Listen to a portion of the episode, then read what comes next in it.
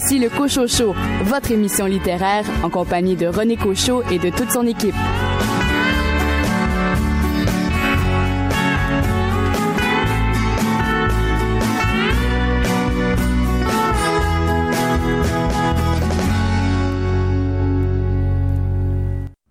Bonjour tout le monde, ici René Cochot, votre humble serviteur pour ce rendez-vous littéraire de deux heures auquel nous vous convions, moi et toute l'équipe du euh, Cochot Show.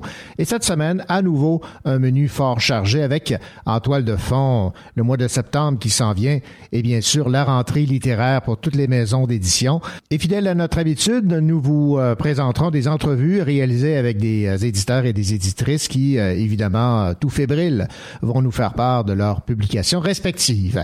Mais pour euh, cette euh, première heure d'émission, je vous propose une entrevue avec l'auteur de Saguenay, Sonia Perron, qui euh, signe un très beau livre qui a pour titre Billy Deki.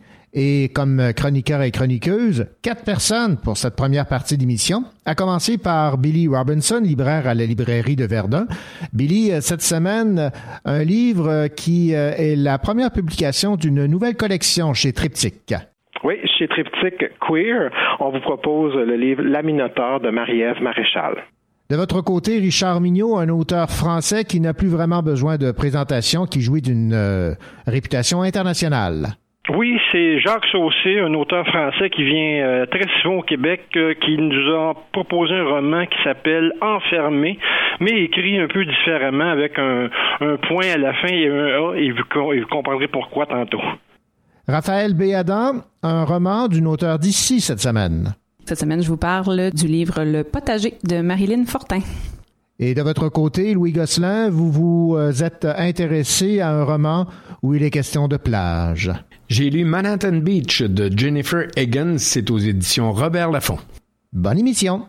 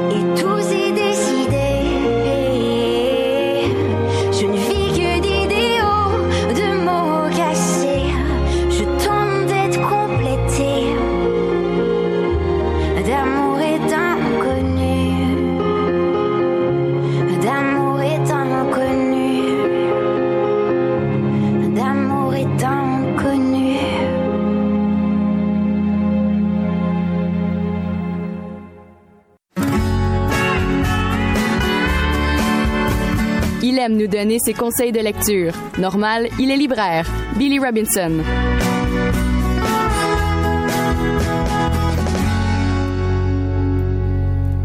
Billy Robinson, euh, Triptyque, euh, nous euh, propose une nouvelle collection, une collection queer. Déjà, en partant, on est happé. Et le premier livre paru dans cette nouvelle collection dirigée par Pierre-Luc Landry, c'est La Minotaure. Alors, parlez-moi de ce premier jet de cette nouvelle collection. Oui, effectivement, nouveau, euh, nouvelle collection. On est très, on est ravi euh, que Triptyque, en fait, euh, qui est dans cette veine-là de se renouveler, arrive avec une nouvelle collection comme ça, dirigée de main de maître, je peux dire, là, par Pierre-Luc. Je trouve que c'est vraiment très, très pertinent d'avoir cet homme-là à la barre de cette collection-là. Je suis très intrigué dans ce qui va arriver dans les prochains mois, mais je peux vous dire qu'avec la Minotaure, on, on entre avec par la grande porte. Alors, vraiment un roman euh, percutant, euh, une écriture différente de ce que ce qu'on peut lire euh, ces temps-ci. Donc, euh, un roman qui nous parle d'un mal de vivre, qui parle d'abandon. C'est assez difficile à expliquer parce que il y a comme plein de questions. en fait, il nous hante encore pendant quelques quelques journées, je vous dirais, et même peut-être même plus. J'en parle présentement, puis j'ai encore plein de questions qui me viennent en tête. Donc, je pense que c'est ce qui fait une, une œuvre qui peut être percutante et, et intéressante aussi. Donc, c'est à travers justement ce récit-là d'une fille qui a eu une enfance assez difficile, qui fait un peu une genre de, discussion avec une amie qui est décédée. Et euh, donc, on parle euh, justement de cette enfance-là qui a été, euh, bon, qui est meurtrie par, par la violence, par des différences sociales, mais en fait, qui est aussi plongée dans une réflexion sur l'identité, dont le pourquoi de qu'elle ça fait partie de la collection queer. C'est vraiment, comme je disais, peut-être dans cet océan de, de, de romans dit d'autofiction. Ce roman-là de Marie-Ève Maréchal se démarque vraiment par son écriture. C'est moderne, c'est singulier. On, moi, j'ai pas nécessairement lu de, de cette façon-là d'écrire euh, dans l'image aussi. On est beaucoup dans la même dans la poésie quelque part. Donc, euh, je suis vraiment sorti emballé là, par ma lecture. Euh, c'est allé directement au but. Là. Je pense qu'il n'y a pas vraiment de raccourci. C'est sans fioriture.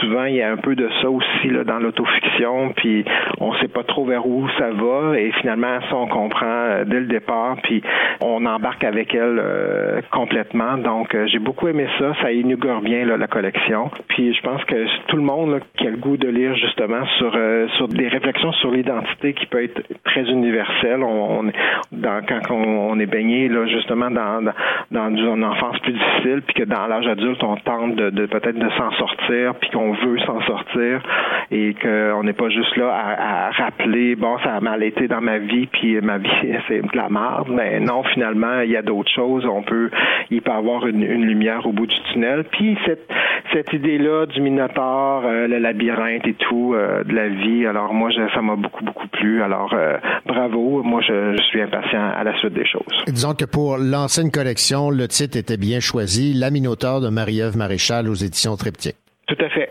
Merci beaucoup, Billy Robinson. À bientôt.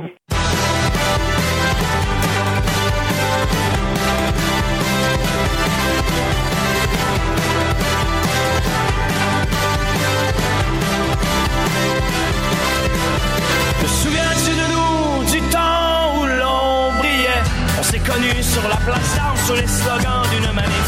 Premier baiser en plein vacarme dans un élan d'amour naïf. À l'époque, on ne possédait rien, mais on détonnait dans la foule. Et puis on se promettait bien de jamais entrer dans le moule.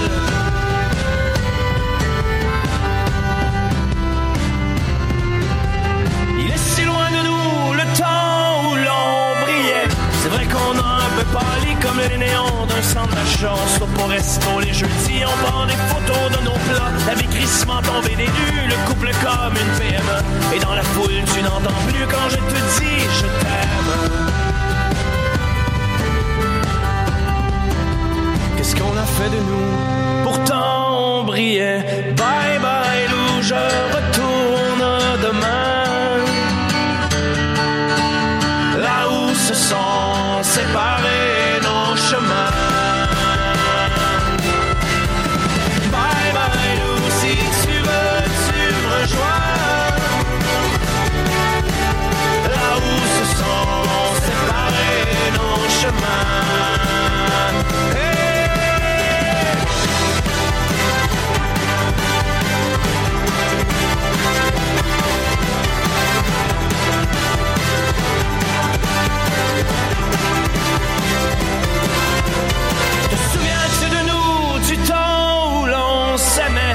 c'est trop bien que l'on change et sous prétexte qu'on évolue. On devient con et on se range, triste vérité qui nous tue. Mais rappelle-toi de la lueur de nos rêves à contre-courant. Pour faire quelque chose de meilleur, enfin on y croyait vraiment.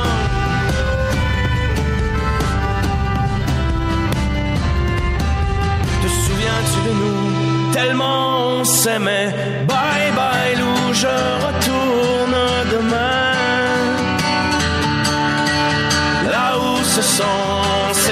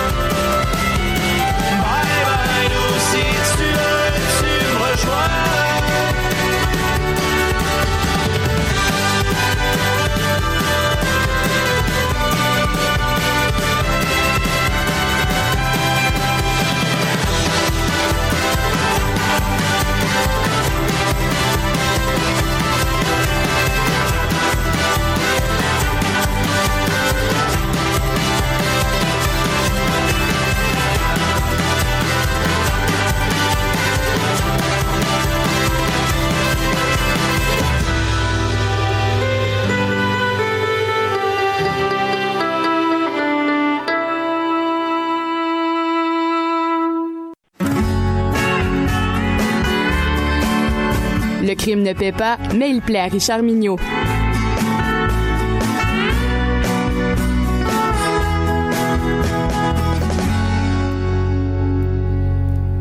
Richard Mignot, bien le bonjour. Bonjour, M. Cochot, vous allez bien? Ben, ça va très bien. Euh, Richard, euh, moi j'aime beaucoup Jacques Saucé. J'ai lu euh, quelques-uns de ses euh, romans et là, il nous arrive avec un, un roman avec un titre pour le moins euh, intriguant. Oui, c'est très intriguant. Jacques Saucet a des personnages euh, qui sont récurrents, mais il fait aussi souvent des euh, des one shot comme on dit dans le milieu. Et enfermé, c'est un c'est un one shot mais un peu particulier. D'entrée de jeu, je vous le dis, ce roman-là il est très dur. Il vous parle d'une réalité qui n'est pas rose, puis l'auteur ne ménage pas ses lecteurs non plus. D'accord. Enfermé, c'est un très grand roman, un roman puissant, mais un roman aussi sans aucune concession. L'histoire, c'est l'histoire de Virginie. Virginie est une femme, mais dans un corps d'homme. Enfermée commence d'une façon assez vertigineuse. Le lecteur rencontre Virginie à trois moments de sa vie. À sa naissance, hautement risquée, à 18 ans, où sa vie prend un tournant crucial, et aujourd'hui, où elle travaille dans un centre pour personnes âgées. Au fur et à mesure du récit, on va suivre les étapes de sa vie, de sa petite enfance à son adolescence jusqu'à son âge adulte. En alternance, on va découvrir pas à pas l'horrible histoire de cette personne qui se construit malgré les nombreuses embûches et la méchanceté de ceux qui l'entourent. Et sa vie actuelle, celle qu'elle est devenue, et la fatalité où l'amène son parcours. Elle dit d'ailleurs, puis je cite euh, son, un petit passage, Si je ne peux pas être qui je suis, je préfère être morte plutôt qu'être emprisonnée dans un corps qui n'est pas le mien. Donc vous voyez que c'est assez, euh, c'est assez dur, c'est assez complexe. Ouais. Ce roman a pour terme la transidentité, un sujet qui est assez troublant d'ailleurs. En suivant le parcours de Virginie, l'auteur jette un regard acéré sur quatre milieux qui semblent être très hostiles aux personnes différentes.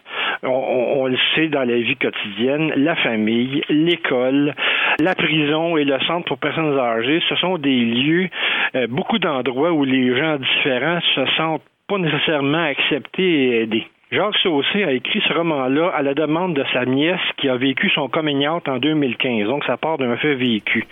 Évidemment, comme auteur de romans noirs, il a enrobé son histoire de quelques scènes de fiction, mais toutes des scènes de fiction. Ou du moins, on espère que c'est loin de la réalité. On rencontre de l'intimidation, de la violence physique et verbale, des viols, des meurtres, tout y passe. Âme sensible, j'oserais dire, ne vous abstenez pas car cette violence me semble loin d'être gratuite, même si parfois elle est difficile difficilement supportable. De plus, comme je suis la carrière de Jacques depuis le début, je me sens le droit d'affirmer qu'au niveau du style et de l'écriture, l'auteur nous propose vraiment de superbes passages bien écrits, souvent très poétiques et même parfois plein de tendresse. Donc, ça compense un petit peu pour certains passages qui sont plus difficiles un peu à, à digérer. Le personnage de Virginie est attachant et elle seule le personnage qui a un nom, une identité, parce que tous les autres personnages de ce, roman, ceux qui volontairement font tout pour renier son identité à elle, l'auteur a pris le pari de leur enlever leur, leur, identité. Donc, tout le long du roman, vous rencontrerez la cuisinière, le jardinier, le curé, le directeur, le père, la mère, beau gosse, la fouine, le bulldog, mais jamais sans savoir leur véritable nom. C'est des beaux personnages, mais tellement pas sympathiques. Enfermé est donc un roman qui donne le frisson, pas toujours dans le sens du plaisir. On n'en ressort pas indemne, mais convaincu qu'une réflexion s'impose sur notre rapport à la différence. Intéressante proposition. Jacques Saucé, le roman a pour titre Enfermé. Merci beaucoup, Richard Mignot, de cette proposition de lecture. Ça me fait plaisir. À bientôt. Écoutez le Cocho Show en compagnie de René Cochot, votre rendez-vous littéraire.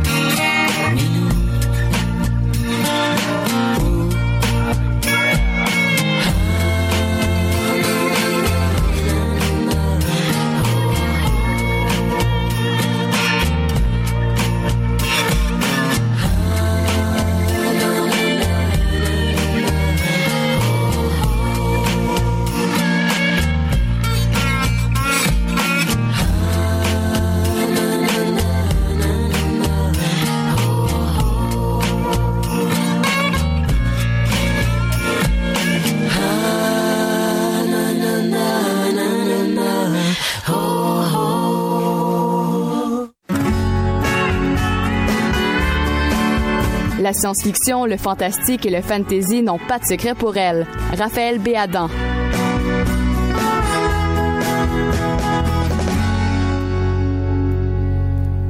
Raphaël Béadan, bien le bonjour. Bonjour René. Raphaël, on va terminer notre tour d'horizon sur les romans, livres finalistes pour le concours Horizon Imaginaire.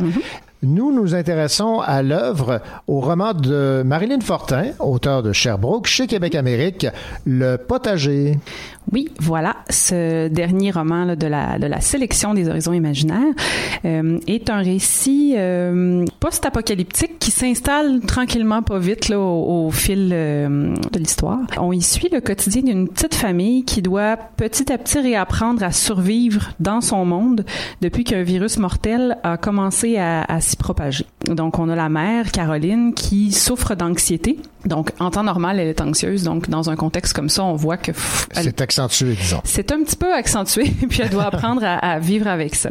Euh, elle habite avec son conjoint Samuel et ses enfants Thomas et Joseph euh, dans leur quartier. Donc, l'espèce de virus commence à se propager là, un petit peu partout à la ville, tout ça. Donc, ils doivent toujours se promener avec des masques quand ils sortent de la maison. Ça commence à être de, de plus en plus euh, stressant parce que les, les, les, provisions sont rationnées. Et euh, là où le titre prend tout son sens, c'est que dans le quartier où Caroline et sa famille résident, il y a un grand terrain qui devient euh, que, que les, les habitants s'approprient, si on veut, et décident de créer un potager justement pour être capable d'avoir plus de ressources euh, pour nourrir leur, leur famille.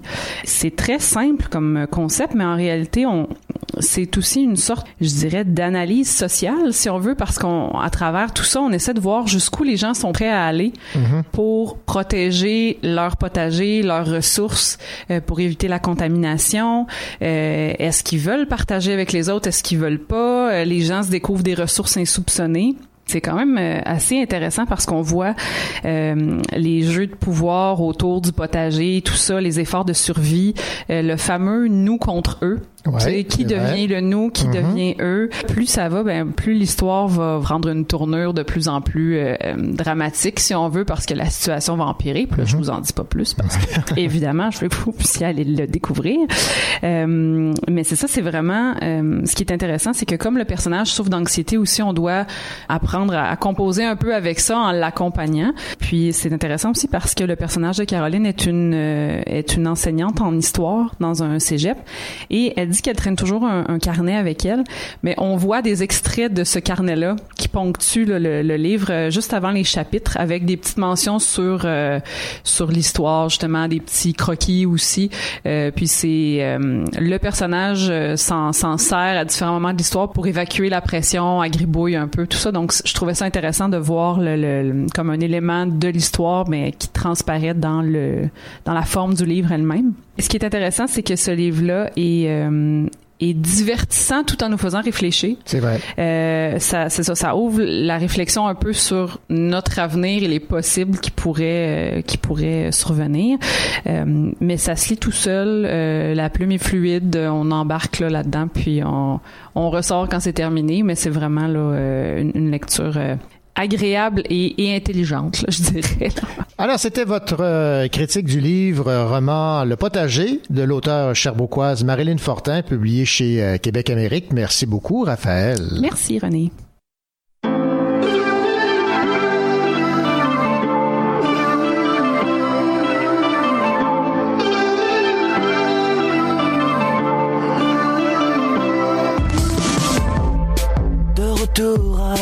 Idéaux, je veux marcher sans bagage. Montre-moi à marcher sur l'eau, je ne veux plus être sage. De retour à mes idéaux, il me faudra du courage. À défaut de marcher sur l'eau, je traverserai à la nage. On a perdu bien les plumes, on s'y livrait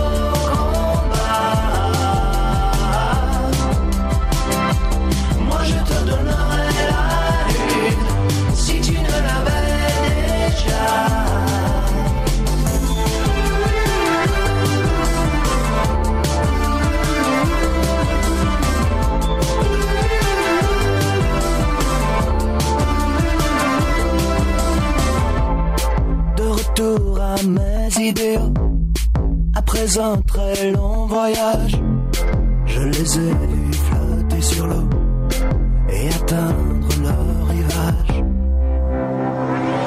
On s'est perdu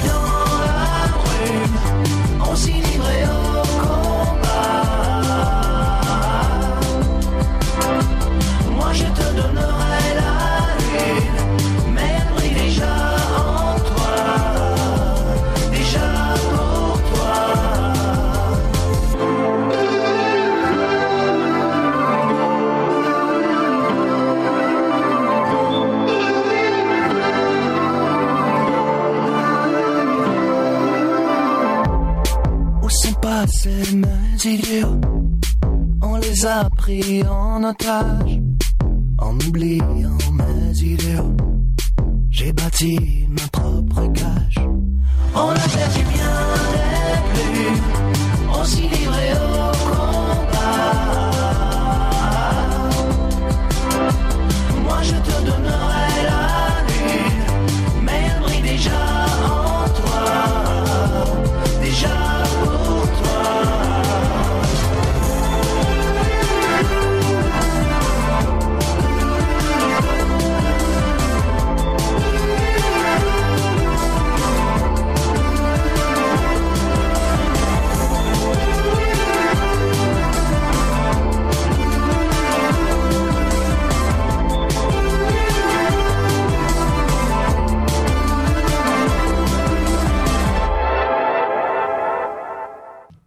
la prochaine demi-heure du euh, Cocho Show, l'entretien que m'a accordé l'auteur de Saguenay Sonia Perron à propos de son roman Billy Dickey et Louis Gosselin va nous parler d'un roman de Jennifer Egan, Manhattan Beach.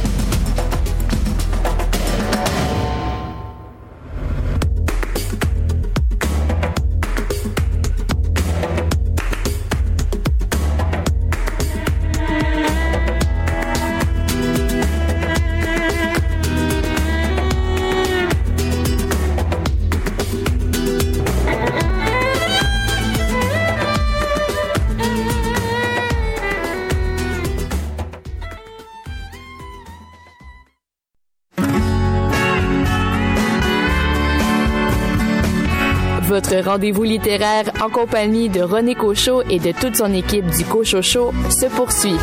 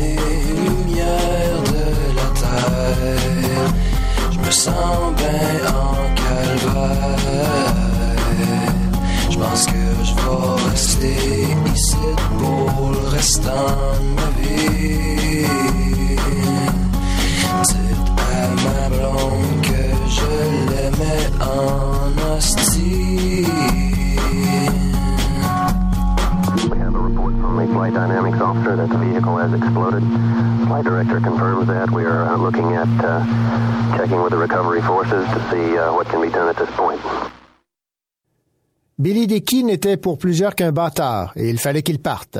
Je lui ai promis qu'il n'aurait jamais faim, qu'il serait en sécurité, et qu'un jour il serait le grand Billy Dickey. En 1945, dans un pensionnat autochtone du nord de l'Ontario, Billy Dickey disparaît. 25 ans plus tard, celui qui est bon, un frère défroqué qui a tout vu, se décide enfin à parler. Il craint que celui par qui le mal arrive ne récidive. C'est aussi le temps de payer sa dette envers Billy Dickey. Il se confiera à un jeune enquêteur et à sa collègue qui tenteront, envers et contre tous, de résoudre cette sordide histoire de mœurs dans un Québec en plein bouleversement. Une investigation troublante qui les entraînera sur les routes d'Amérique. C'est le résumé d'un livre qui a pour titre Billy Dickey, signé par Sonia Perron, connue pour ses documentaires à la radio et à la télévision à Ici Première et à Télé-Québec. Billy Dickey est son premier roman, fruit de quatre années de recherche. Un roman, précise-t-elle, inspiré d'une rencontre marquante avec un homme qui a vécu l'époque des pensionnats autochtones et qui voulait qu'elle raconte son histoire. Je me suis entretenu avec Sonia Perron. Voici donc l'entrevue qu'elle m'a accordée. Moi, par le hasard de la vie, je me suis retrouvée à faire une émission en zone, en milieu autochtone, dans des communautés, pour une émission qui s'appelait Nation à l'époque.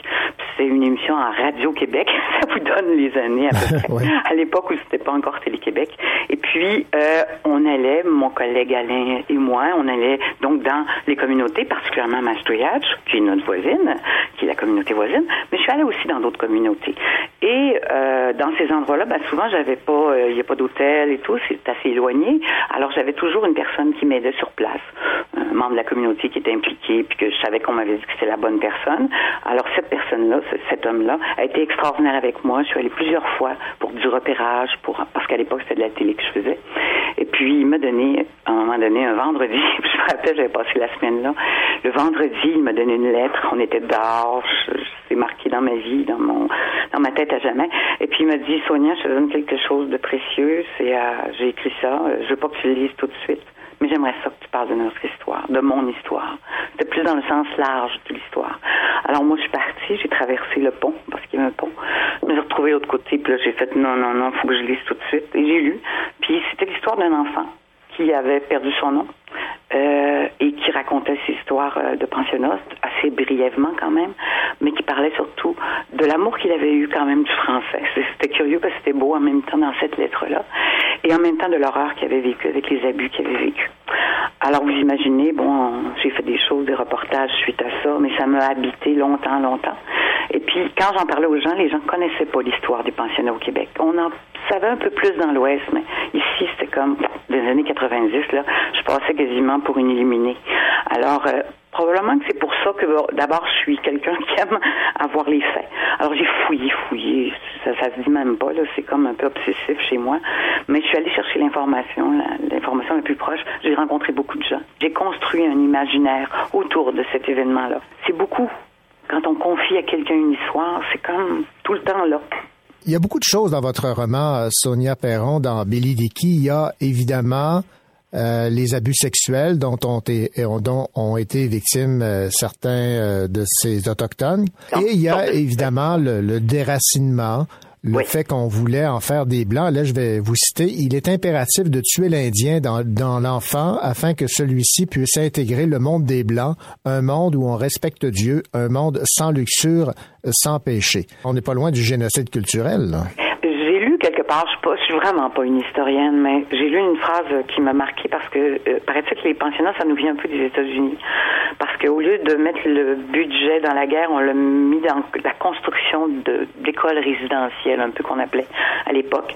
Et il y a quelqu'un qui avait dit, on peut pas être en guerre avec un peuple dont on détient les enfants c'est épouvantable comme phrase, mais j'ai lu aussi ça. Et tout ça, c'est plus dans la Commission royale d'enquête sur les peuples autochtones. Et c'est tout là que j'ai vu, bon, les extraits de, en tout cas, tout cet imaginaire-là, oui, c'est une histoire, mais ces phrases-là, cette phrase-là que vous avez dite, c'est pratiquement la réalité qu'il y avait, euh, qu'on disait en 1920, en 1930, 1940. Et ce ne sont pas que des cas isolés. On parle de 150 000 enfants arrachés à leur famille, à leur communauté, placés dans 139 établissements au pays. Oui, c'est énorme.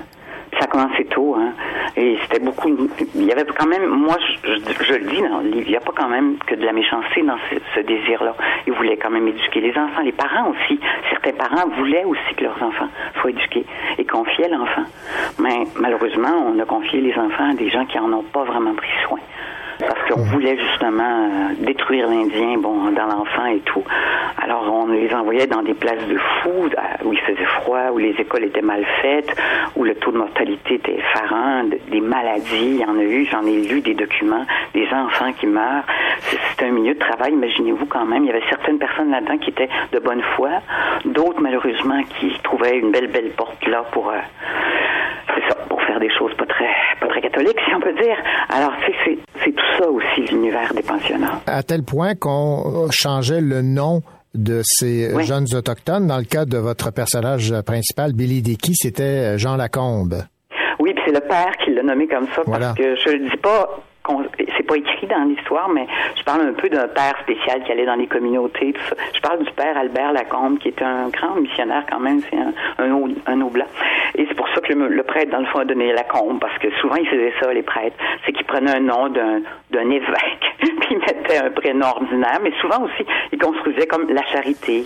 C'est comme ça que qu'est arrivée l'idée de Jean Lacombe, avec le père qui avait comme vu Jean Lacombe, euh, le père Lacombe, pardon, euh, en train de faire euh, des messes auprès des autochtones et tout.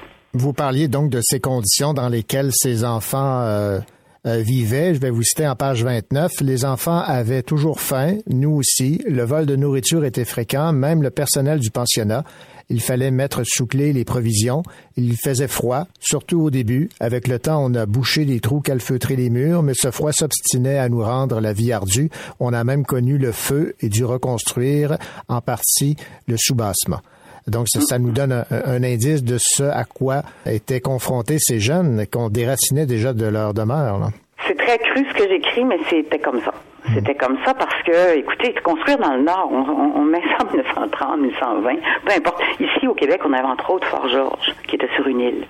Puis, euh, je pense que les années, c'est 1930 quelques, là, que ça a ouvert. Vous imaginez aller construire un pensionnat là-bas? C'était complexe, là. Et puis, j'ai lu, moi, des documents de Fort-Georges où les prêtres faisaient venir par euh, bateau des vaches, une vache, euh, des, des plantes pour pousser, essayer de faire pousser quelque chose. C'est assez fou. Vous voyez les achats, là, tu vas acheter du maillet, c'est d'affaires à planter, parce qu'il y avait quand même un jardin, il y avait les vaches un peu, un bœuf. C'était des endroits très difficiles là, pour les gens qui y vivaient. Puis les vols de nourriture, je l'ai lu, les, conditions de travail des enseignants, écoutez, il y en avait là-dedans 40% à peu près, je pense 35 ou 40% qui n'avaient pas fini leur douzième année.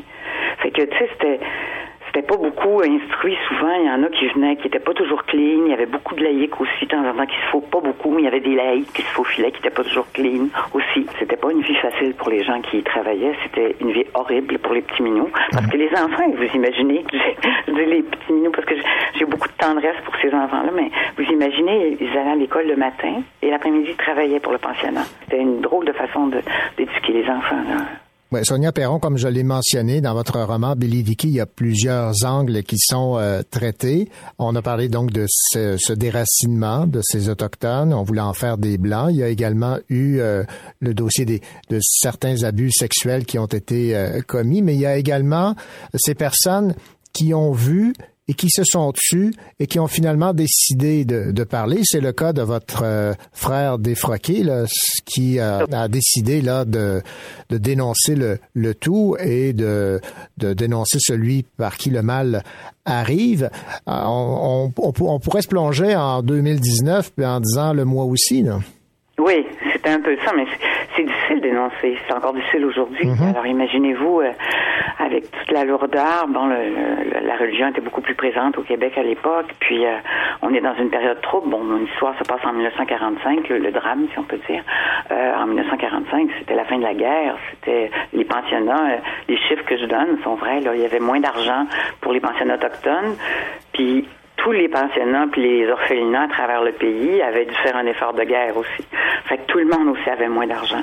Fait que c'était, c'était aussi une réalité de partout des années 1945 euh, aussi là. C'était euh, en tout cas, c'était euh, c'est pas pas un milieu facile pour les enfants, je dirais. C'est pas pas comme ça qu'on s'accomplit. Mais moi, ce qui me touche le plus aussi, c'est on m'avait raconté un, un, leader d'une communauté, euh, un monsieur très intéressant d'ailleurs, je pense qu'il écrit, euh, on peut lire même ses écrits, Charles Coucou.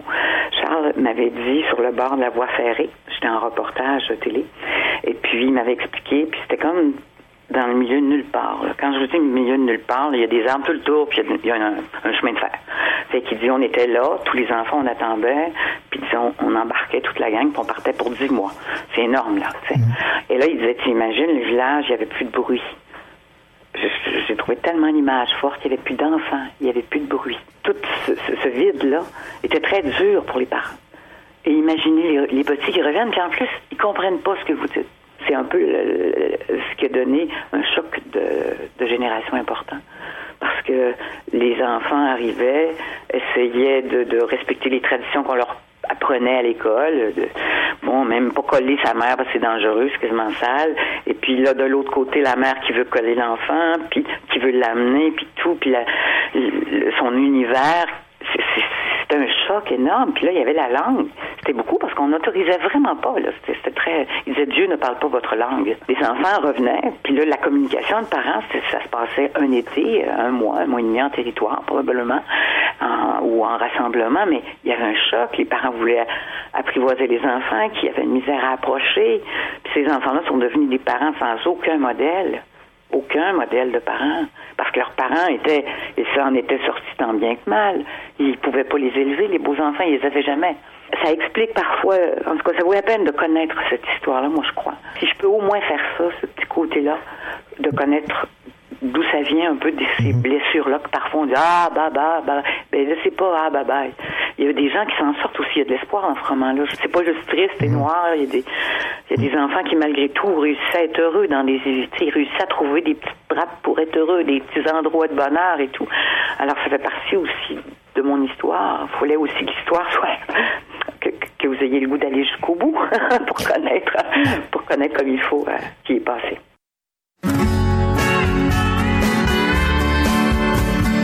Vous écoutez le Cochocho en compagnie de René Cochot, votre rendez-vous littéraire.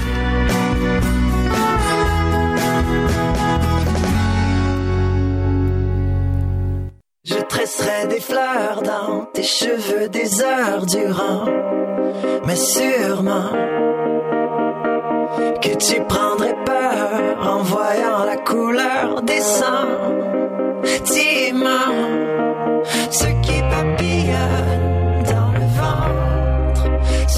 font bouillonner le sang.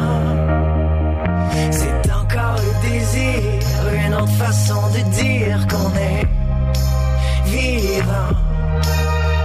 C'est encore le désir qui nous offre à mourir si joliment. Pour un rien, on se donne tout, on sait trop bien à quoi on joue.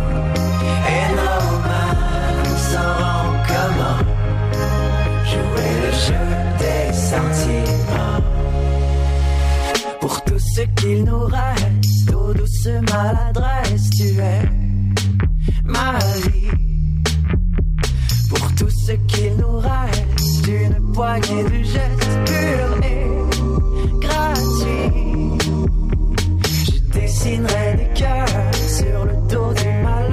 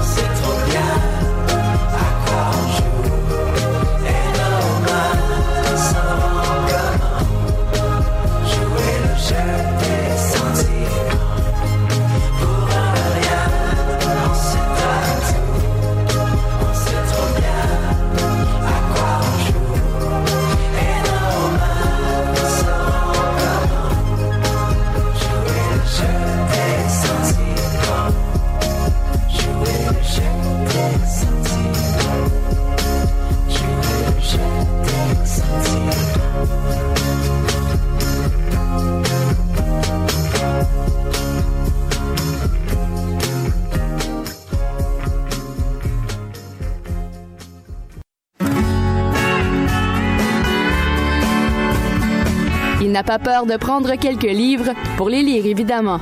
Louis Gosselin.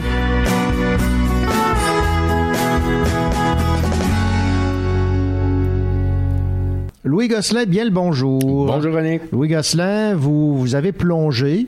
Oh, c'est le cas de le dire. Hein, c'est ça, dans Manhattan Beach, un roman de Jennifer Egan. Oui, Jennifer Egan, c'est une Américaine, elle a 56 ans, elle est née à Chicago, elle a écrit plusieurs nouvelles pour des magazines, puis en 2011, son roman Qu'avons-nous fait de nos rêves a remporté euh, le prix Pulitzer de l'œuvre de fiction. Quand même bien, hein? c'est une belle carte de visite. Et elle a écrit d'autres romans à 95, en 2003 et en 2015. Alors cette fois, elle nous propose Manhattan Beach.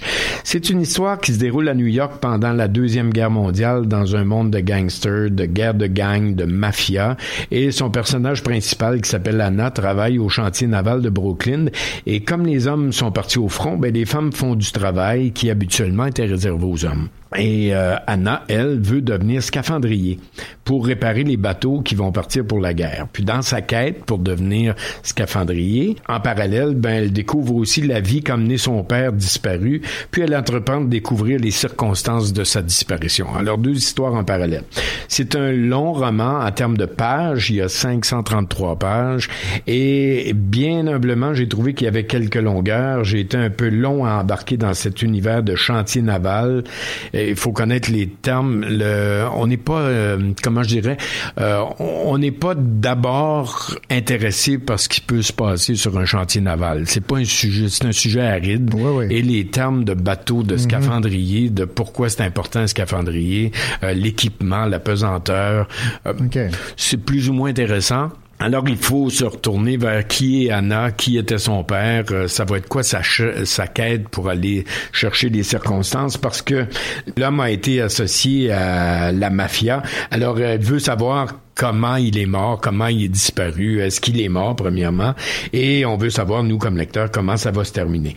C'est pas le genre de roman que vous allez lire en une journée au point de pas vouloir vous en séparer, mais si vous aimez les livres qui vous amènent dans un autre monde, un autre univers, une autre époque, vous allez sans doute aimer puisqu'il y a beaucoup de recherches historiques bien sûr sur la deuxième guerre, comment elle a été vécue dans certains quartiers de New York et comment les Américains de New York se préparaient à la guerre et dans les chantiers navals, comment on suivait la guerre de loin quand même. Alors, de ce côté-là, historiquement, c'est un roman intéressant. Pour l'histoire, pour la façon dont le récit est amené, un peu long.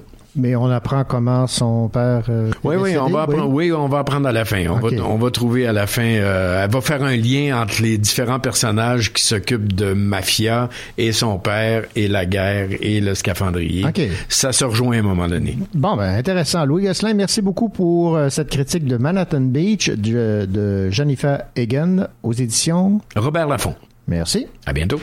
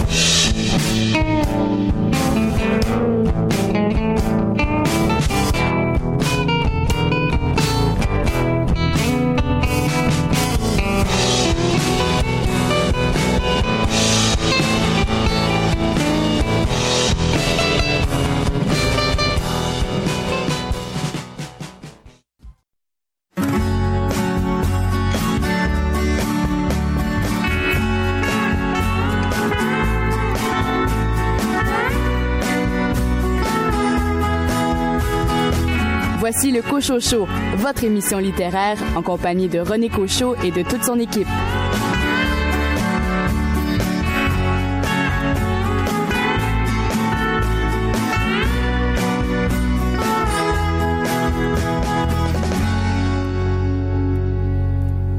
Au cours de cette deuxième heure d'émission, vous aurez l'occasion d'entendre l'entrevue que m'a accordée l'auteur Dominique Lamotte à propos de son roman Chami, publié aux éditions Fidèse. Caroline Tellier, de votre côté, un livre qui fait réfléchir. Oui, je vous propose le manuel de la vie sauvage de Jean-Philippe Barry-Guérard. André Jacques, de votre côté, un roman policier d'un auteur d'ici. C'est Adolphus d'Hervé Gagnon, publié chez Libre Expression dans la collection Expression Noire. Et Daniel Paré, vous nous parlez d'une auteure belge cette semaine. Je vous parle de La vraie vie d'Adeline Dieudonné. Pas dans ta tête, je suis pas dans ton corps, ni dans ton cœur, pas dans la fenêtre de ton écran radar, ni dans le rétroviseur. Je suis pas là. Je brille par mes absences. Je suis pas à 9 mètres d'une porte d'un non-fumeur. Je suis pas à la fête de ta chum, ta meilleure, ni honnête, ni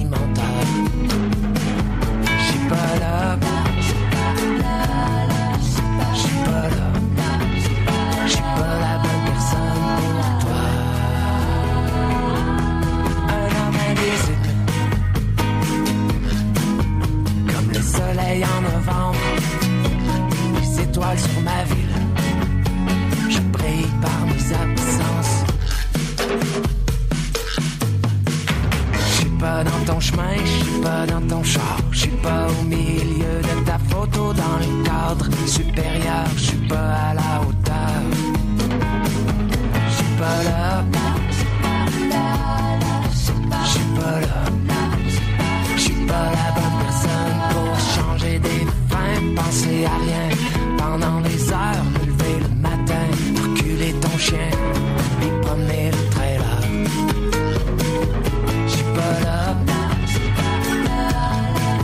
Je suis pas là. Je suis pas la bonne personne pour toi. Un homme invisible. Comme le soleil en novembre. Les étoiles sur ma ville.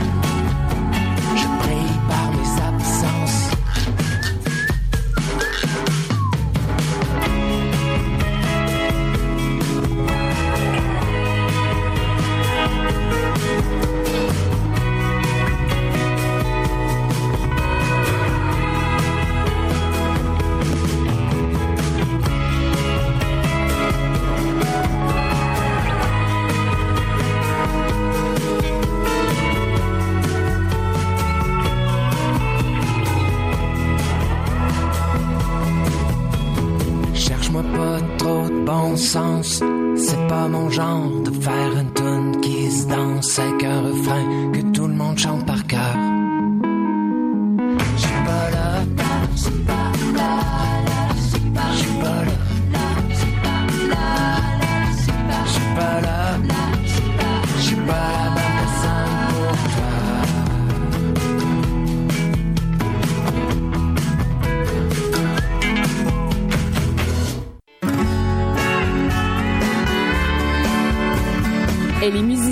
elle enseigne la musique et la lecture fait partie de ses cordes. Caroline Tellier.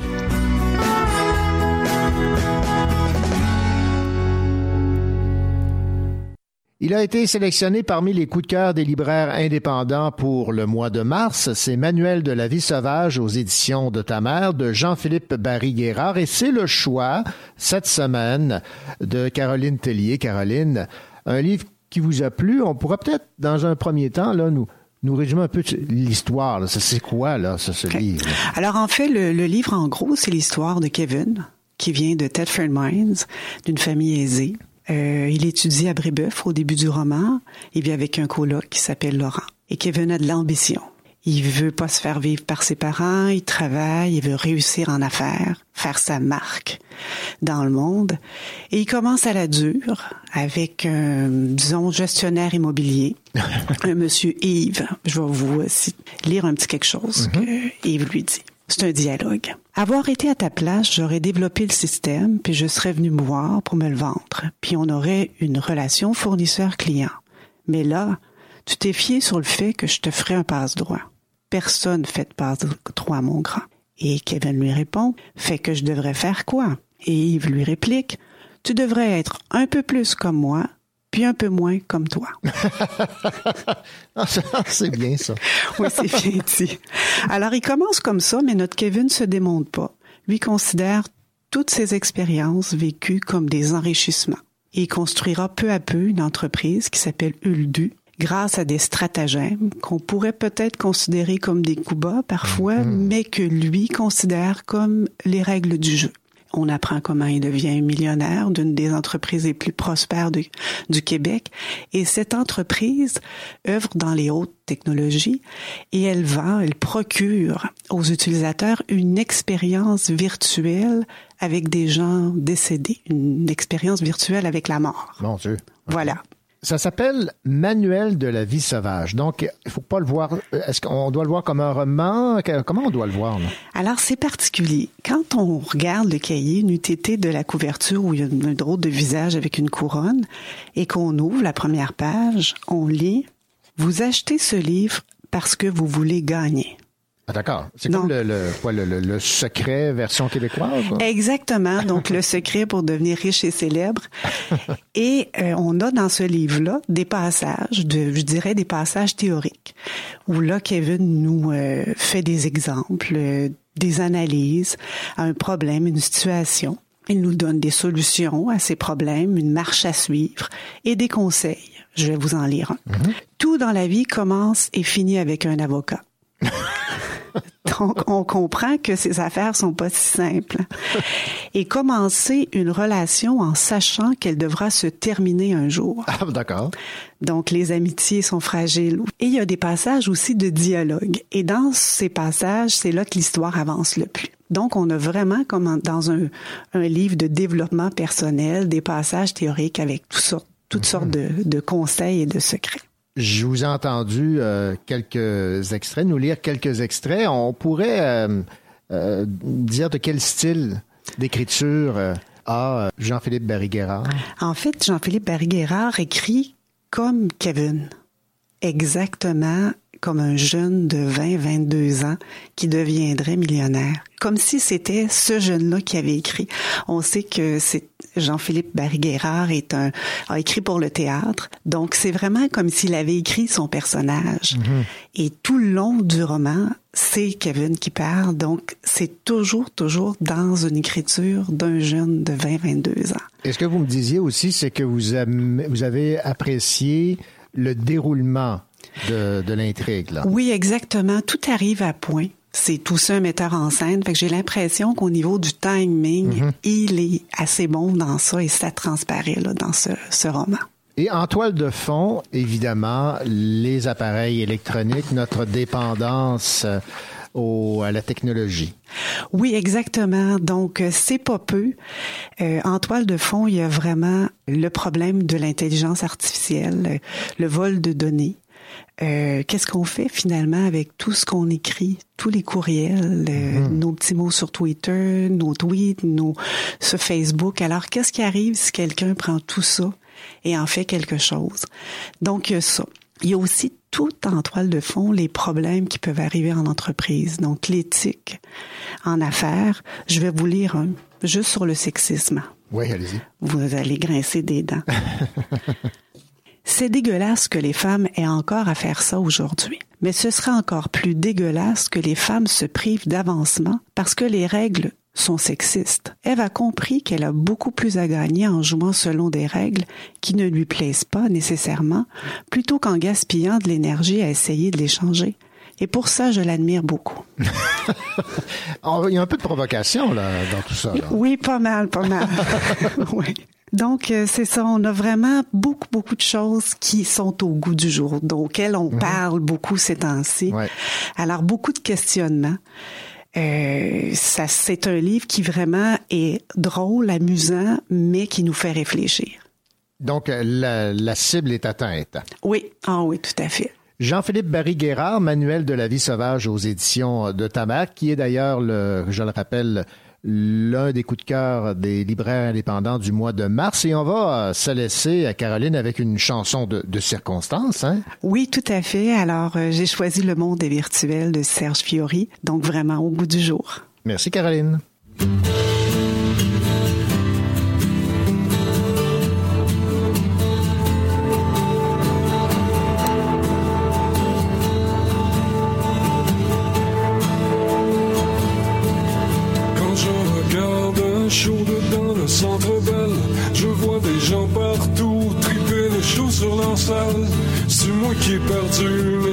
Naturel. Le monde est virtuel. J'ai mon profil Facebook plugué sur mon Twitter.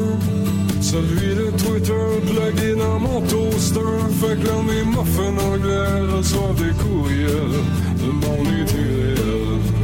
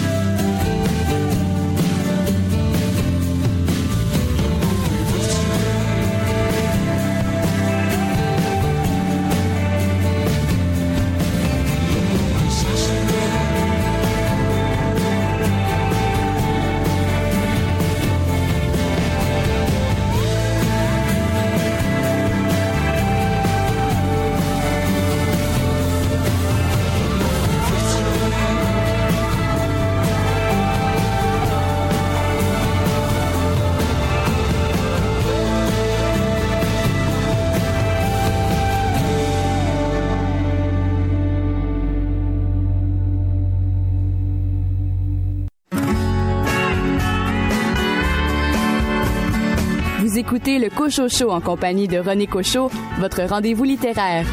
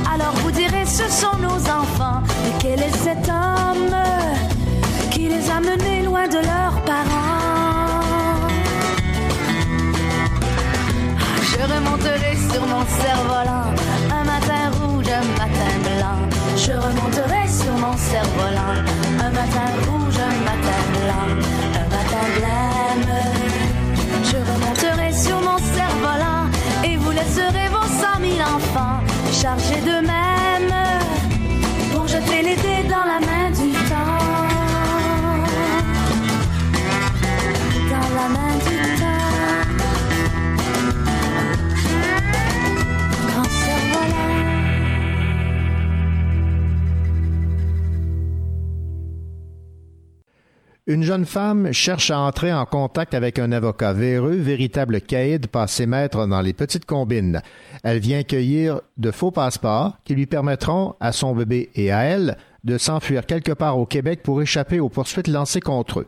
L'heure de gloire a sonné pour Nicolas de Parfondéral.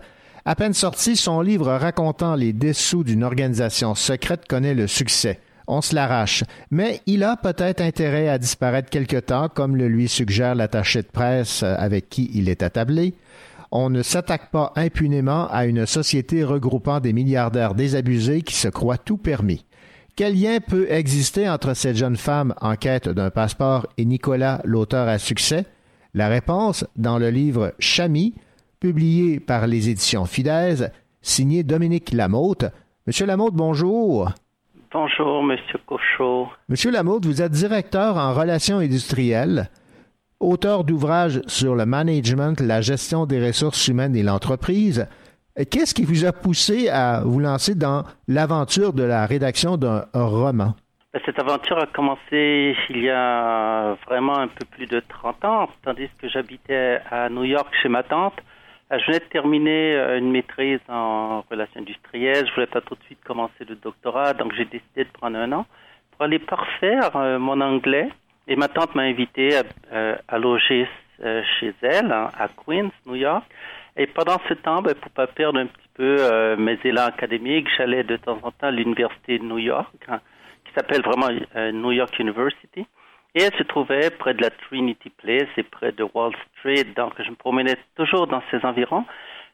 Quand j'ai remarqué quelque chose qui m'a frappé à l'époque, c'est qu'à Wall Street, il y avait des grandes limousines qui arrivaient. Mhm. Ouais, s'infiltraient en dessous d'un immeuble où il y avait des gens d'affaires qui descendaient mais qui regardaient personne là. Puis euh, ça m'a étonné de voir comment à l'époque euh, des, des milliardaires euh, étaient tellement distancés de ce que j'appelle le monde ordinaire, les gens qui, qui, travaillent euh, de 9 à 5, des fois plus tôt, qui courent pour prendre l'autobus.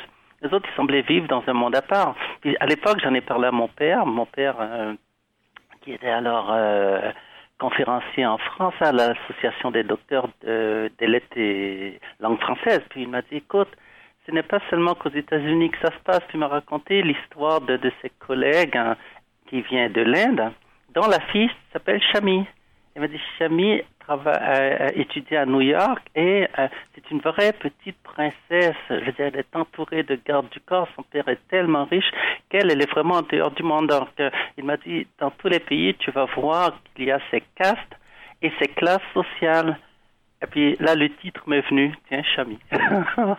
C'est ainsi que le titre m'est venu. J'ai dit, bon, je veux faire tourner autour de ces personnages des gens ordinaires et je veux démontrer surtout comment les millionnaires, euh, j'ai un petit peu ajusté ça en 2017 quand j'ai retravaillé euh, le roman, je les appelais maintenant des milliardaires, peuvent vraiment changer l'orientation de la vie de quelqu'un. Donc, ça fait longtemps que ça vous traitait dans la tête, mais entre euh, y penser et passer au stade de la rédaction, il fallait s'y mettre. Oui, il fallait se mettre, mais j'ai commencé à l'écrire il y a 30 ans. Puis j'écrivais de temps en temps. Qu'en 2017, ma mère m'a dit ben, Qu'est-ce que tu fais, Chami? Euh, Ton père t'a donné le titre. Toi, tu as eu les idées, mais euh, ce serait bien que, que tu l'écrives. Donc en 2017, je l'ai je l'ai actualisé en 2017. Ah bon, euh, le portable n'existait pas à l'époque, donc euh, pour que pour qu'il y ait euh, une suite logique, le premier chapitre, c'est la rencontre de Nicolas avec son éditrice. Donc, je me suis arrangé à ce que tout ce que j'avais écrit dans le temps pour que ça devienne plausible, parce qu'on parle de disquettes, des choses qui n'existent plus, c'est devenu un livre que Nicolas a écrit racontant une histoire.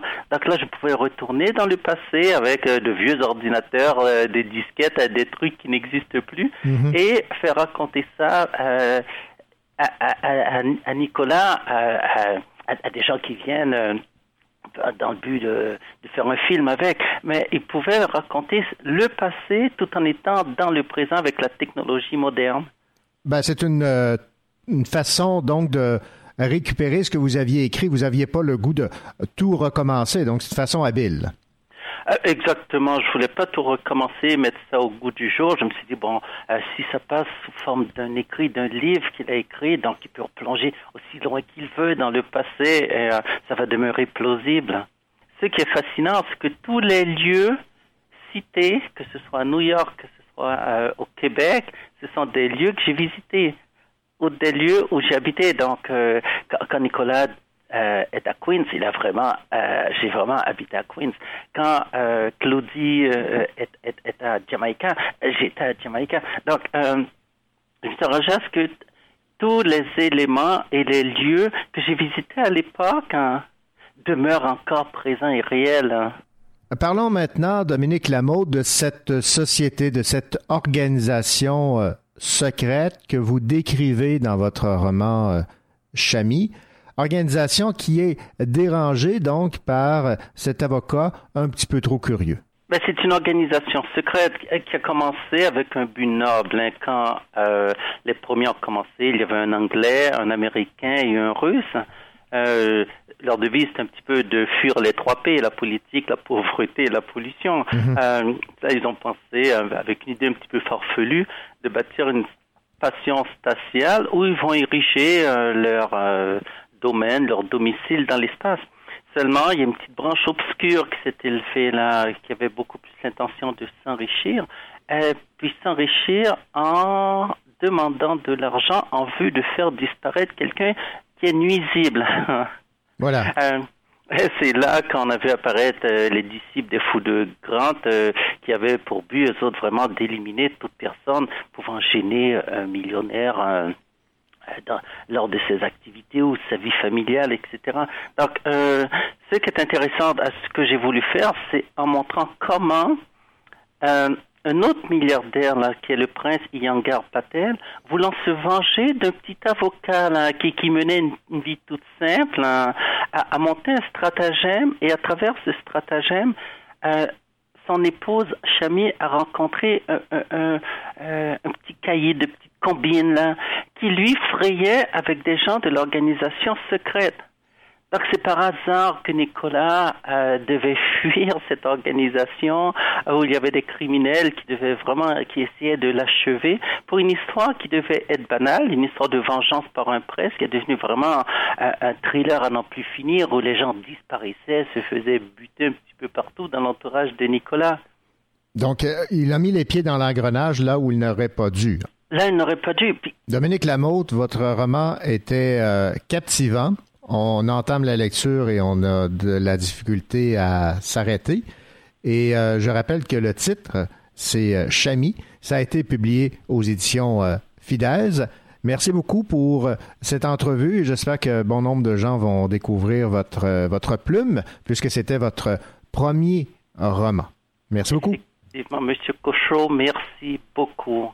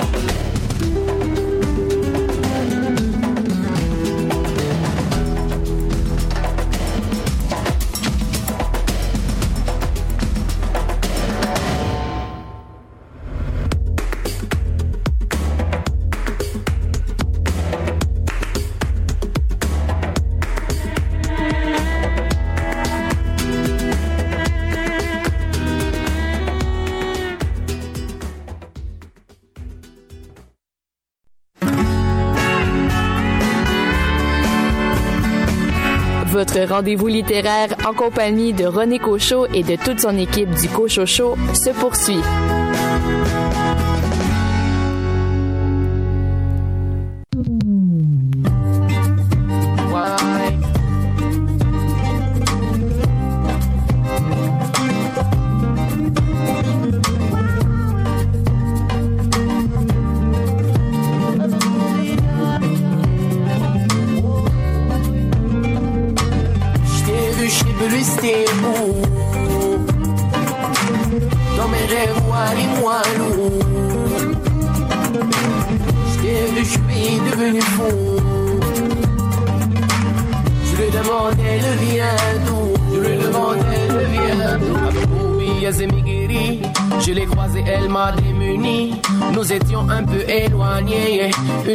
Entre deux rêves. Je l'ai vu, je suis devenu fou. Lendemain de veille étoilée Dans ma tête c'était un peu flou. Dans ma tête c'était un peu flou. Je t'ai vu, je c'était où Dans mes rêves, moi lourd Je t'ai vu, je suis devenu fou. Je lui demandais le vient d'où. Je lui demandais le vient d'où Skibri Bandaden La vie avec elle comme en vélo sur une roue Ma dose de soleil pour chaque jour Sbehou le matin, midi et soir pour toujours Hein Skibri Boubandaden. On visitera Rome et Athènes. Sur les basses, sur les sons de mon tam-tam. Dans mon chest, ça fait boum comme un tam-tam.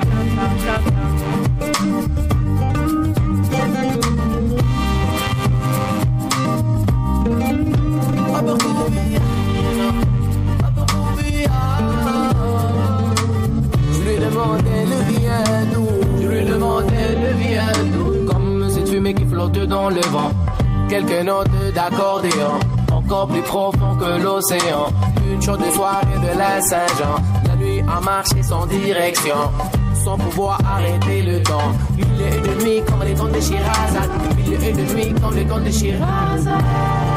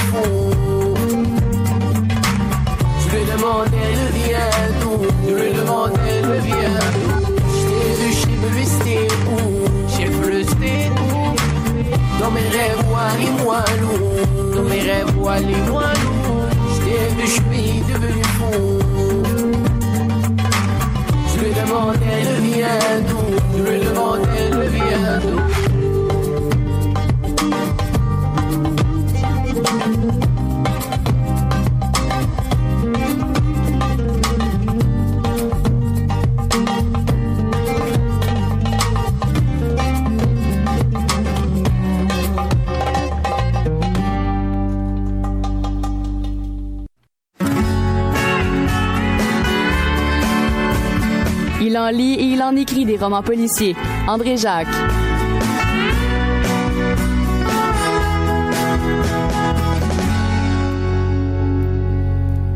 André Jacques, bien le bonjour. Bonjour René. André, vous nous avez euh, régulièrement euh, parlé de la qualité euh, de l'œuvre de l'auteur estrien Hervé Gagnon et voilà qu'il est de retour avec son célèbre Joseph Laflamme chez Libre Expression avec cette fois Adolphus. Adolphus, qui est le sixième roman. C'est une série de polars historiques, un genre que j'aime beaucoup, qui se déroule dans le Montréal de la fin du 19e siècle. Dans le cas présent, c'est en 1893 et cette fois-ci, Hervé nous entraîne euh, dans l'univers du cirque de cette époque, évidemment, qui était quand même assez différent du Cirque du Soleil d'aujourd'hui. Ouais. Alors je replace peut-être le personnage de Joseph Laflamme. C'est un journaliste pour le journal La Patrie. Alors ça comment au début euh, on a un prologue où on parle d'un meurtre qui a eu lieu en 1833, j'y reviendrai et Joseph Laflamme décide d'aller au cirque avec ses amis, donc avec sa fiancée Mary O'Gara, qui est une petite Irlandaise qui a déjà été prostituée et que la flamme a sorti de ce vilain métier. Il y a sa sœur, la sœur de la flamme, qui s'appelle Emma, plus stricte et tout ça, et qui, elle, a son ami, euh, qui est McCrary. McCrary, qui est un ancien officier de Scotland Yard. Alors, on visite le cirque, et au moment où tout le petit groupe sort, on s'aperçoit qu'il y a eu un double meurtre, celui d'une femme qu'on trouve qui a été étranglée, mais qui ensuite est, été éventrée. Euh, le- les pathologistes vont découvrir qu'on a arraché son fœtus, un fœtus, qu'on a complètement dévisagé à coups de hache. Une hache, justement, qui était exposée dans une vitrine euh, dans le cirque qui avait servi en 33 à un meurtre. Et euh, ah oui, le, le deuxième cadavre, bon, c'est le mari de la dame euh, euh, qui a été lui étouffé par euh, un peu comme par un ours dans le fond, et ce qui va expliquer que rapidement on, on va soupçonner l'homme fort du cirque, l'espèce de souleveur d'altère, qui est une espèce de géant euh, un peu primate, euh, et tout ça qu'on va le soupçonner rapidement. Donc euh, la flamme arrive, il est le premier sur les lieux, et évidemment, curieux comme il est, il va décider d'enquêter pour son journal et faire des, des, des recherches, tout ça. Peu de temps après, il va y avoir un deuxième meurtre, euh, cette fois d'une prostituée dans une ruelle, qui ressemble un petit peu, bon, on l'a défigurée, mais c'est pas avec une hache. On l'a, euh, elle a été euh, égorgée aussi, mais pas avec un couteau qui coupe beaucoup. Alors, on, on la flamme assez rapidement se dit, ouais, il y, a, il y a des ressemblances, mais il y a aussi beaucoup de différences. Ça pourrait être un KP4, là, c'est-à-dire euh, quelqu'un qui ayant comme il y a eu beaucoup de d'articles de, journaux qui, qui copient un, Un peu copiste. un copiste. Ça va être une enquête extrêmement difficile. Euh, il- face à lui va se dresser un adversaire tenace et je dirais particulièrement teigneux, euh, qui est l'inspecteur Lafontaine, le chef de police du, poste de la rue Sainte-Catherine, qui est un gros balourd euh, méchant, vicieux, qui déteste la flamme. Donc là, il, il se retrouve face à ce Lafontaine qu'il déteste, face aussi, on le sent continuellement, face aux religieux, euh, à la religion, parce que là aussi, dans le journal, il attaque souvent la religion, il est un peu, il est assez anticlérical et tout ça, puis il se moque un peu d'eux. Alors c'est un bon, un très bon roman d'Hervé Gagnon. Ceux qui, ceux qui suivent la série vont retrouver le personnage avec plaisir, mais je pense que quelqu'un qui n'aurait pas lu les cinq précédents se, euh, pourrait facilement embarquer dans Adolphus sans problème. Euh, la reconstitution de Montréal, bon, elle est toujours aussi précise, aussi nette. On se promène d'une rue à l'autre. On voit ici que Hervé Gagnon a une formation d'historien, de muséologue. Il connaît son, son vieux Montréal et tout ça. Et c'est le Montréal sombre des années 90, les, les rues sombres, les bordels, euh, etc. Donc, euh, belle reconstitution. Euh, J'ai beaucoup aimé aussi, surtout au début, la reconstitution qu'il fait de l'univers du cirque. Le cirque qui était à cette époque quelque chose d'assez fabuleux, avec, il y avait d'une part mélange de prouesses, des écuyères qui, qui faisaient de, de la gymnastique sur des chevaux, un peu comme dans Cavalia aujourd'hui, et aussi, bon, des, des, des hommes forts qui soulevaient des poids gigantesques. Des femmes à barbe. Oui, des femmes. Mais aussi, c'est ça, il y avait le côté aussi freak show, euh, le côté où on montrait des, des monstres, euh, des femmes à barbe, des, des, des, siamois liés par le crâne, etc., ou par le bassin. Alors, et, et des bon, le- l'homme le, plus maigre du monde, euh, l'homme le plus du monde, etc. on en mettait beaucoup. Bon, les diseuses de Bonaventure et tout ça. Ça me rappelait des souvenirs, pas des souvenirs de mon enfance, mais des choses que ma mère me contait. Quand les grands cirques comme Barnum et Bailey arrivaient à Sherbrooke, ils arrivaient par le train, alors tous les enfants de la ville se train, ramassaient ben le long de la voie ferrée pour voir passer les cages, les bon, etc. Ensuite, on déchargeait tout ça et le cirque montait par les rues avec les éléphants en avant et tout jusqu'au parc d'exposition qui était dans le bout du cégep, etc. Pour les jeunes de cette époque-là, il n'y avait pas de télé, il n'y avait pas d'internet et tout ça. C'était la magie qui arrivait en ville. tu sais. Alors là, on a un plus petit cirque, mais il y, a- il y a ce côté magique, etc. Alors c'est un, un très bon polar historique, un bel exemple de polar historique. Je dirais le polar historique est souvent la reconstitution de ce qu'on appelait le, le roman d'enquête traditionnel, c'est-à-dire la première forme que prit le roman policier avec Conan Doyle. Avec, euh, alors on retrouve ici les, les, les ingrédients, si vous voulez, de, de ce de ce roman policier traditionnel, c'est-à-dire le, le héros qui n'est pas un policier, mais qui est très intelligent, qui est plus intellectuel, etc. La police un peu bébête euh, et tout ça, avec un faire-valoir. Vous avez ici McCrary qui fait, bon, qui est un ancien de Sco- Scotland Yard, qui, euh, qui assiste toujours la flamme, et un style qui est toujours agréable à lire. Euh, Hervé Gagnon écrit bien, et il utilise, je dirais, qu'il pousse, je dirais, sa reconstitution historique jusqu'au point d'écrire un peu, d'utiliser la technique des feuilletons du 19e siècle. Les feuilletons qui, en France et ici au Québec aussi, est publié, bon, c'était des romans qui étaient publiés par tranches dans les quotidiens, dans les journaux. Alors, une des techniques, c'était qu'à la fin de chaque chapitre, on laissait le lecteur, en, les, ou les personnages en suspens. Tu sais, ça pouvait être l'orpheline qui, qui était sur le bord du ravin, euh, qui se tenait ouais, par ouais, les griffes, euh, que, que lui arrivera-t-il, tombera-t-elle, etc. Paf, on arrêtait là, puis ça forçait le lecteur à à, racheter le journal le lendemain. Donc, il utilise cette technique-là, souvent des fins de chapitre où il nous relance, tu sais, puis tu dis, ah ben oui, mais... Fait que là, tu recommences le chapitre suivant, t'es vraiment efficace, pris, hein? c'est efficace et c'est agréable. Hervé Gagnon, Adolphus euh, chez Libre Expression, en fait Expression Noire. Oui, c'est Libre Expression qui a une collection polar qui s'appelle Expression Noire. André Jacques, merci beaucoup. Merci René.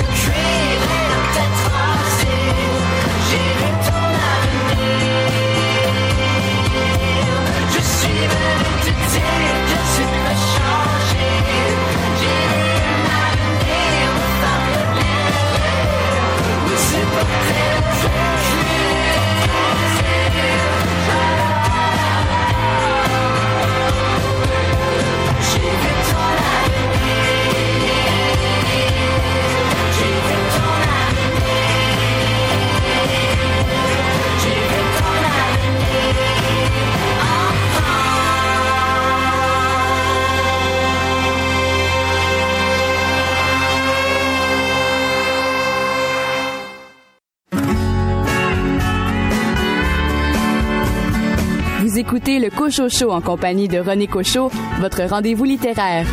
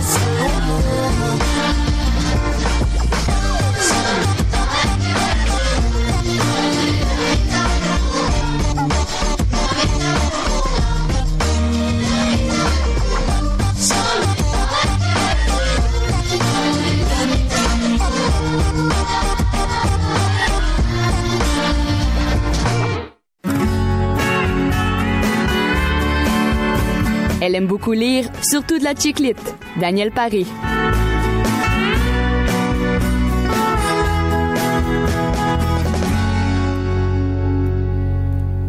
La vraie vie, Daniel Paré, c'est le titre du livre que vous avez lu. C'est d'une euh, auteure, si je ne m'abuse, belge, Adéline Dieudonné.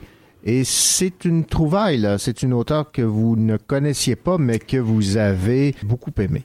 Oui, La vraie vie d'Adeline Dieudonné, c'est quelqu'un qui m'a parlé de ce livre-là, puis euh, j'ai été à même de constater euh, pourquoi ça valait la peine d'être lu. La vraie vie, je ne crois pas, cependant. Il est question ici d'une fillette, euh, c'est la narratrice en fait, euh, qui a 10 ans et que curieusement est jamais nommée, on ne sait pas son nom. Elle a un petit frère de 4 ans, son cadet, donc il a 6 ans. Lui s'appelle Gilles, c'est quand même euh, particulier Gilles à 6 ans, mais bon. Ouais, surtout de ce temps-ci, en 2019. C'est ça. Et leur vie euh, bascule euh, quand ils sont témoins tous les deux d'un- d'une tragédie qui implique un marchand de glace. Je vous en dis pas plus sur Ouais. ça, mais c'est le, le point de départ de, de leur vraie vie, on va dire.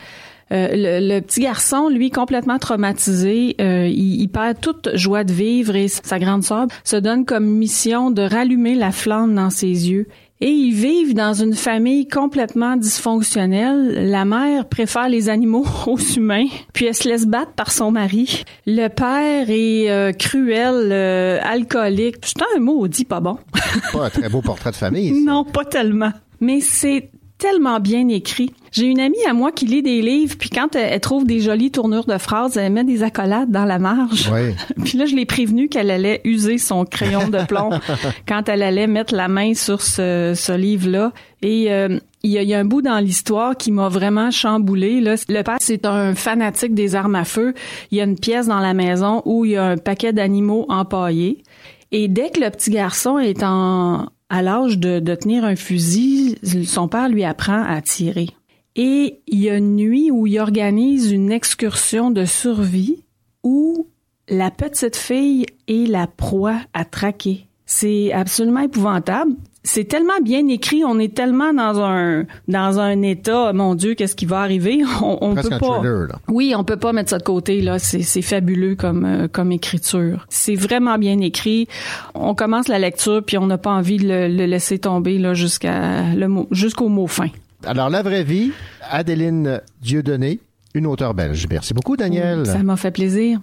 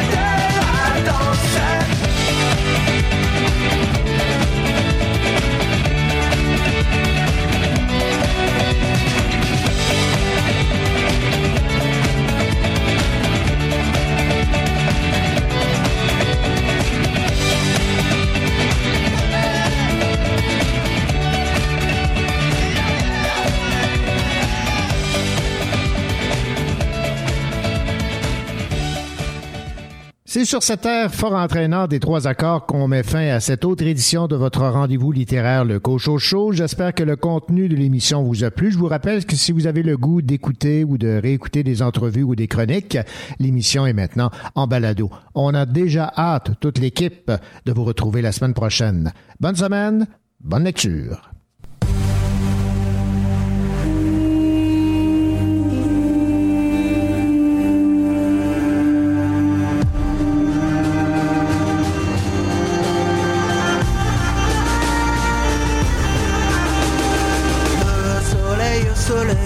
Enfin cette nuit s'achève sous les peaux près de moi. Les miens font encore des rêves blottis là dans ce bois, allongé par terre près de la sève, qui ne connaît pas la fièvre de nos combats. Et je regarde plus loin, la lumière là-bas éclaire déjà très bien le chemin qui nous emmenait naguère près des forêts de pins où les anciens ont levé des pierres pour combattre les enfers. Je me souviens, je serai bien le plus fort, celui qui délivrera la peur de nos corps,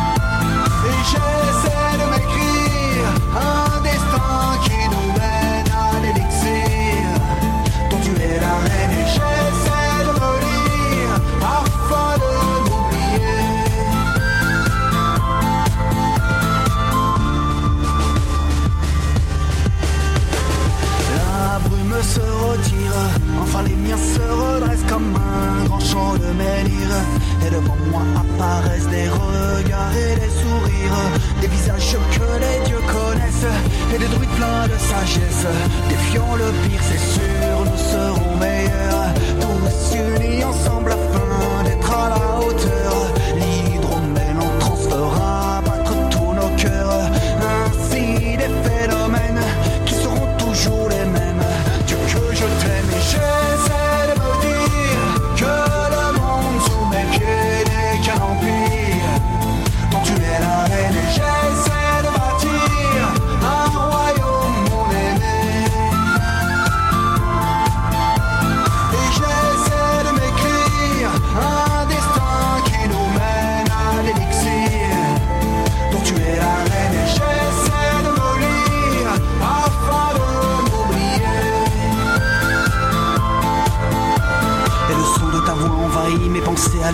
elle est là, elle ne peut que durer. Je l'entends près de moi qui ne fait que prier pour mon âme. La déesse saura me protéger. Tu le sais, mon amour, je suis à toi. Les vérités parfois ne comptent pas. Cette aventure n'est pas celle qu'on croit. Je suis ici, mais aussi dans tes bras. L'avenir, non, je ne le connais pas. Je ne sais pas ce qu'il se passera là-bas. Mais mon cœur sera bien celui d'un roi pour défendre ma reine, la tribu de Dana. Dire que le monde and our energy.